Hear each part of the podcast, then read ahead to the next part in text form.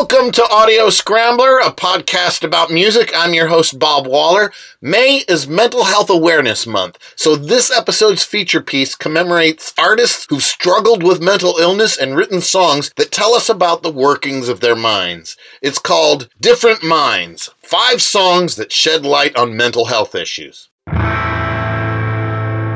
In addition, I'm going to try out a new segment called Out with the New. The idea is to lead out of the show with a brief review of some new music. Get it? Out with the new. This time it'll be the album we're hearing in the background right now, Seafoam Green by indie rockers The Brangs from my own hometown of Sacramento.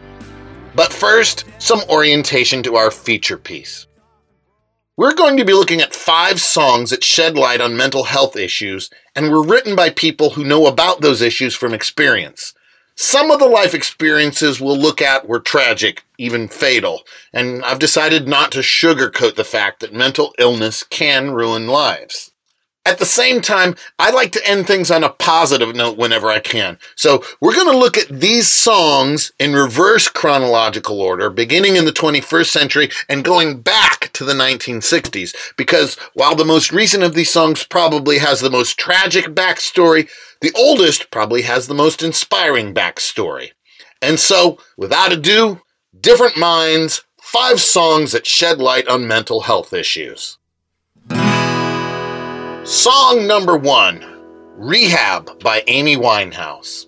They tried to make me go to rehab. I said no, no, no. Rehab is an autobiographical account of Winehouse's refusal to get treatment for her real life alcohol addiction.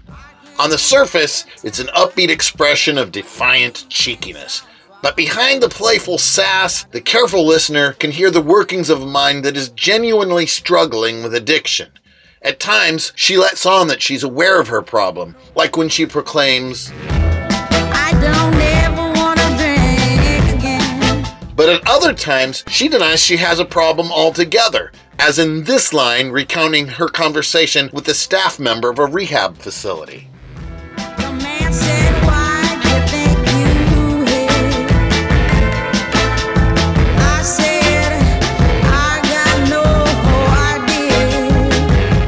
She claims to have no idea why she's been brought to a rehab facility. But then in the very next breath, she admits her drinking is excessive, but claims it's not itself the problem. Rather, her drinking is the symptom of some other problem, namely her ruined love life.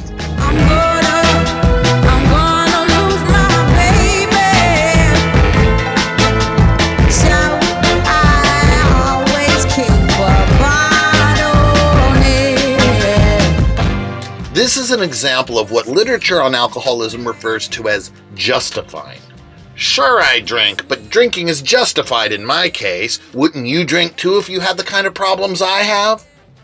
Another common characteristic of alcoholic thinking is something known as strategic hopelessness. It's the alcoholic's stated belief that treatment would be useless because he or she is doomed. Winehouse expresses this kind of hopelessness with a subtle reference that some listeners might not even get. Here it is. Cause there's nothing, there's nothing you can teach me that I can't learn from Mr. Hathaway. The Mr. Hathaway that Winehouse refers to in this line is this man.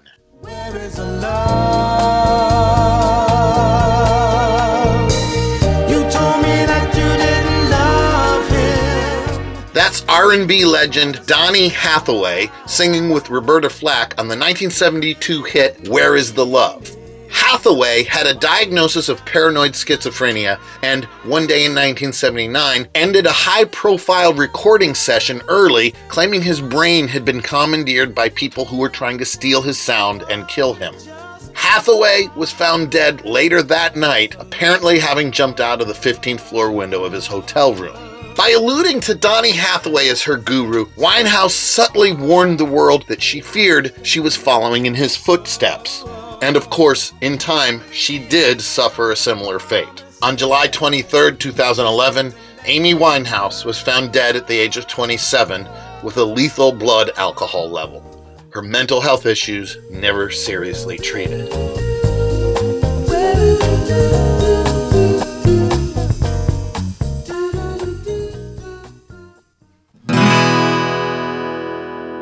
Song number two, Hurt by Nine Inch Nails, written by Trent Reznor. I hurt myself today.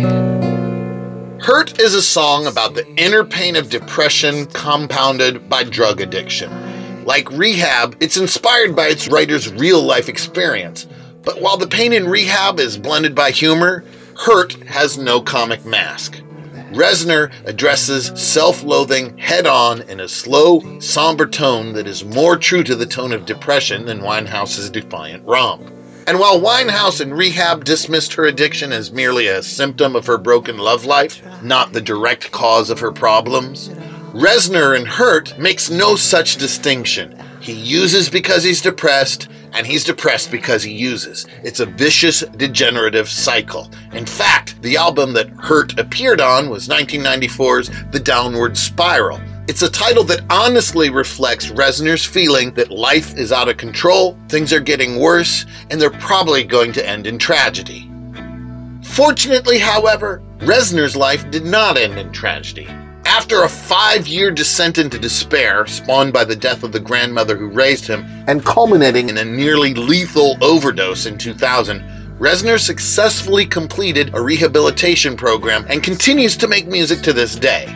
While Winehouse's life story illustrates the tragedy that can result from untreated mental illness, Reznor stands as an example of how treatment can make a difference.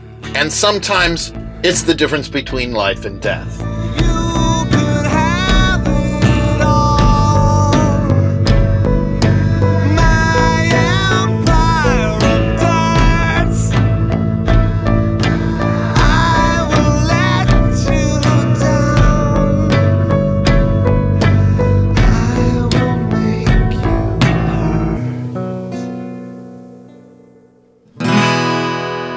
Song number three The Story of an Artist by Daniel Johnston. Listen up and I'll tell a story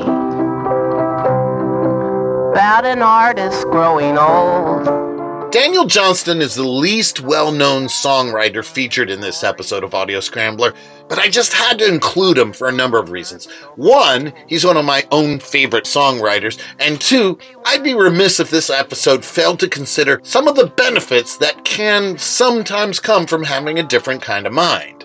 Daniel Johnston has a severe form of bipolar disorder, a condition that's characterized by dramatic swings from mania to depression. Manic phases, which are characterized by high levels of energy and sometimes delusional ambition, may account for how Johnston was able to get his songs in the public's ear despite their extremely lo fi recording quality. Johnston made his earliest albums beginning in 1981 on a boombox in his parents' basement. But he was tireless in promoting his work, handing out copies of his tapes to artists who were passing through town, complete strangers, whoever it took, until eventually people like Kurt Cobain started citing him as a favorite artist. Like Rehab and Hurt, the story of an artist does underscore the hardships of mental illness. We don't really like what you do. We don't think anyone ever will. It's a problem that you have. And this problem's made you ill. But unlike Rehab and Hurt, it also spotlights the good things that can come from perceiving the world in a different way. The artist walks among the flowers, appreciating the sun. He does this all his waking hours. But is it really so wrong? The story of an artist expresses a childlike fascination with the world that might seem unusual for someone who's endured the hardships that Johnston has endured. He's had numerous psychotic episodes and institutionalizations, relies on medication to prevent himself from harm, and has spent most of his life in the care of his parents. But despite these hardships, he's maintained a constant output of critically acclaimed music and visual art. His illustrations have hung in galleries all over the world, and his songs have been covered by Pearl Jam, Death Cab for Cutie, Tom Waits, Wilco, Flaming Lips, and countless others.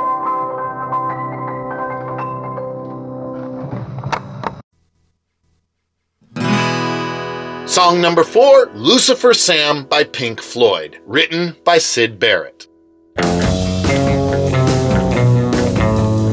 Syd Barrett was a founding member of Pink Floyd. In fact, he was the principal songwriter, composer, and guitarist for their debut album, 1967's psychedelic classic, The Piper at the Gates of Dawn. But mental health issues prevented him from continuing with the band beyond 1968.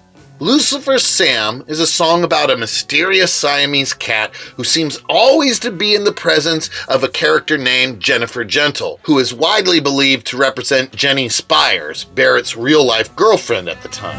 Gentle, gentle, you're a witch. You're the left side, he's the right side. Oh no. Many commentators have speculated that Lucifer Sam refers to a man that Jenny was having an affair with, though the only comment Barrett himself ever made about the meaning of the song was that Lucifer Sam was his pet cat.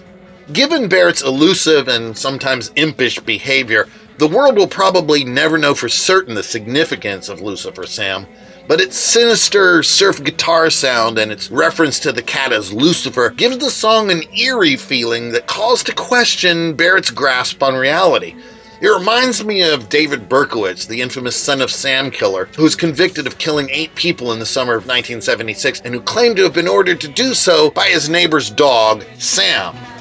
Now, whether Lucifer Sam is an account of Barrett's delusional perception of his pet cat may never be known, but Barrett was reported by friends and associates to have experienced hallucinations. Though no official diagnosis of Barrett's mental condition has ever been made public, medical experts who did not know him personally tend to agree that he had schizophrenia. Others claim he suffered instant brain damage from an overdose of LSD, and some of his family members insist that he had no mental health issues at all, just an odd sense of humor and an extreme resistance to being what the music industry wanted him to be.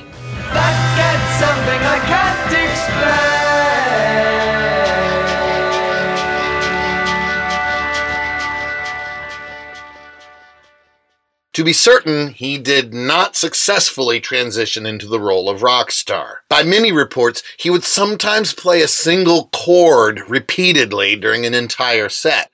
By others, he would not play at all, and on at least one occasion, he detuned his guitar deliberately during a show, much to the consternation of his bandmates. Those who knew him say he had once been affable and upbeat, but became increasingly withdrawn and prone to hallucinations, incoherent speech, memory lapses, intense mood swings, violent outbursts, and even periods of catatonia.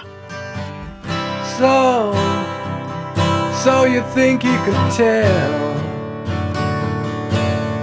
heaven from hell?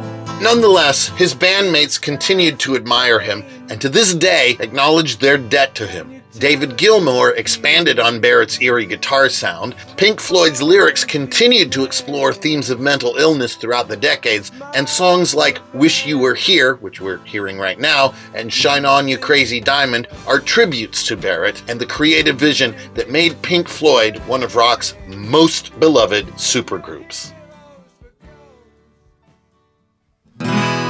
Song number five, I Just Wasn't Made for These Times by the Beach Boys, written by Brian Wilson.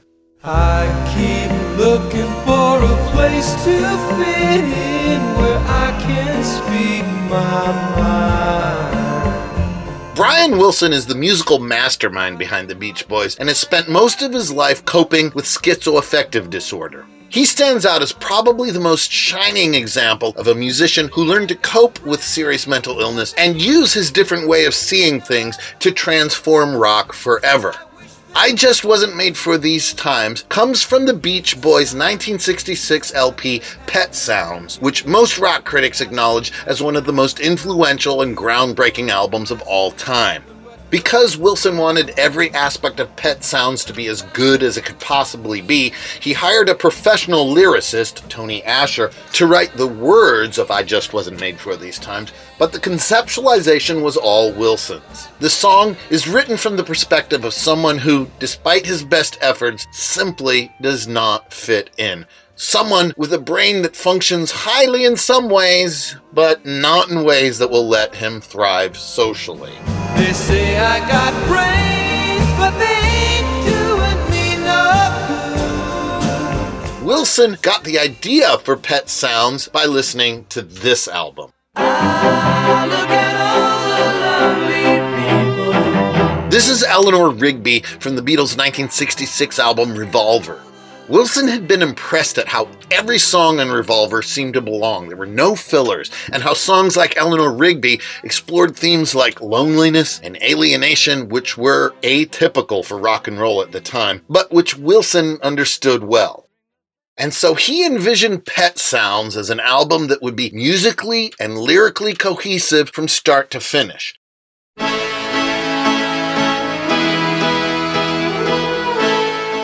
Dominant lyrical theme that runs throughout Pet Sounds is the interior life of a narrator who pursues love, sometimes experiencing it, but often feeling disjointed and out of place. I may not always love you. Wilson began working on Pet Sounds while the other Beach Boys were on tour because his recently developed agoraphobia, aversion to loud noises, and fear of flying had made it impossible for him to join them. Unable to quit music altogether, though, he decided to concentrate his efforts on studio work. So instead of making simple standard Beach Boys R&B surf-themed songs like this one, If everybody had an ocean across the USA. he hired some of the best trained musicians in the business and composed one of the most inventive albums in rock history.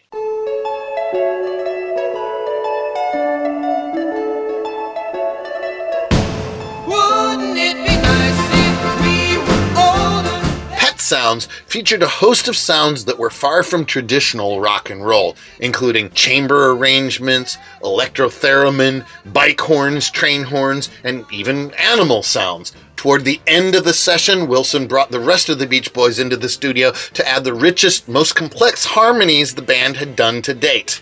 And the rest is music history.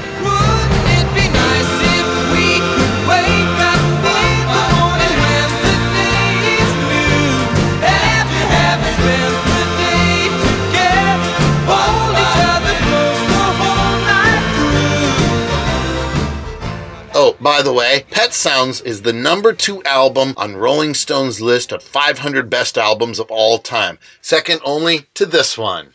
With Sergeant Pepper's Lonely Hearts Club Band. That's Sgt. Pepper's Lonely Hearts Club Band, an album that Paul McCartney has repeatedly stated was directly inspired by none other than, you guessed it, Pet Sounds.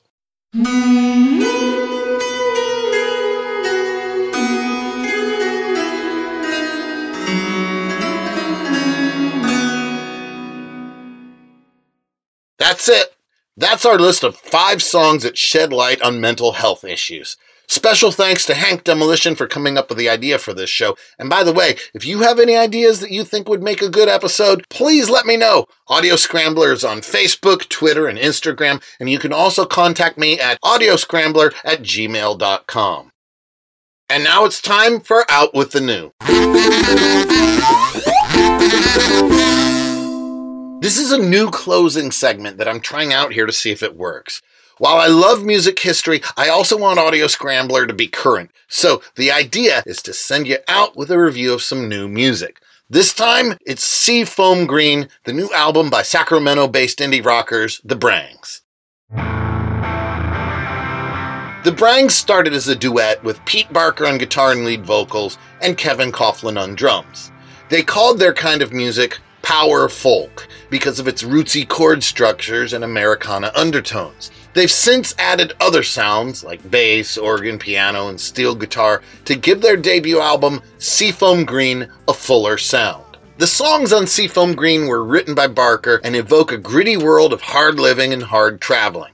Highlights include this song, King of the Mothball Fleet, which is an elegy for a life of wandering, ah, the work protest song, Misery Whip, I ain't working that misery whip no more. Working that whip no more. the unexpectedly beautiful San Vicente, What a world. What a world. and the lamentation on life in a Nevada casino town, Reno is killing me. We know is killing me. That's killing you. Seafoam Green is propelled by Coughlin's straightforward drum beats, accented by the key work of Steve Moreweathers on organ, piano, and accordion, and grounded by Barker's unaffected baritone, which evokes the unpretentious proto-punk voices of singers like Lou Reed and Jonathan Richman. And it's this unpretentious quality that is probably Seafoam Green's defining characteristic, both musically and lyrically. Seafoam Green is an unaffected look at real life, laid out with straightforward sounds and straightforward words.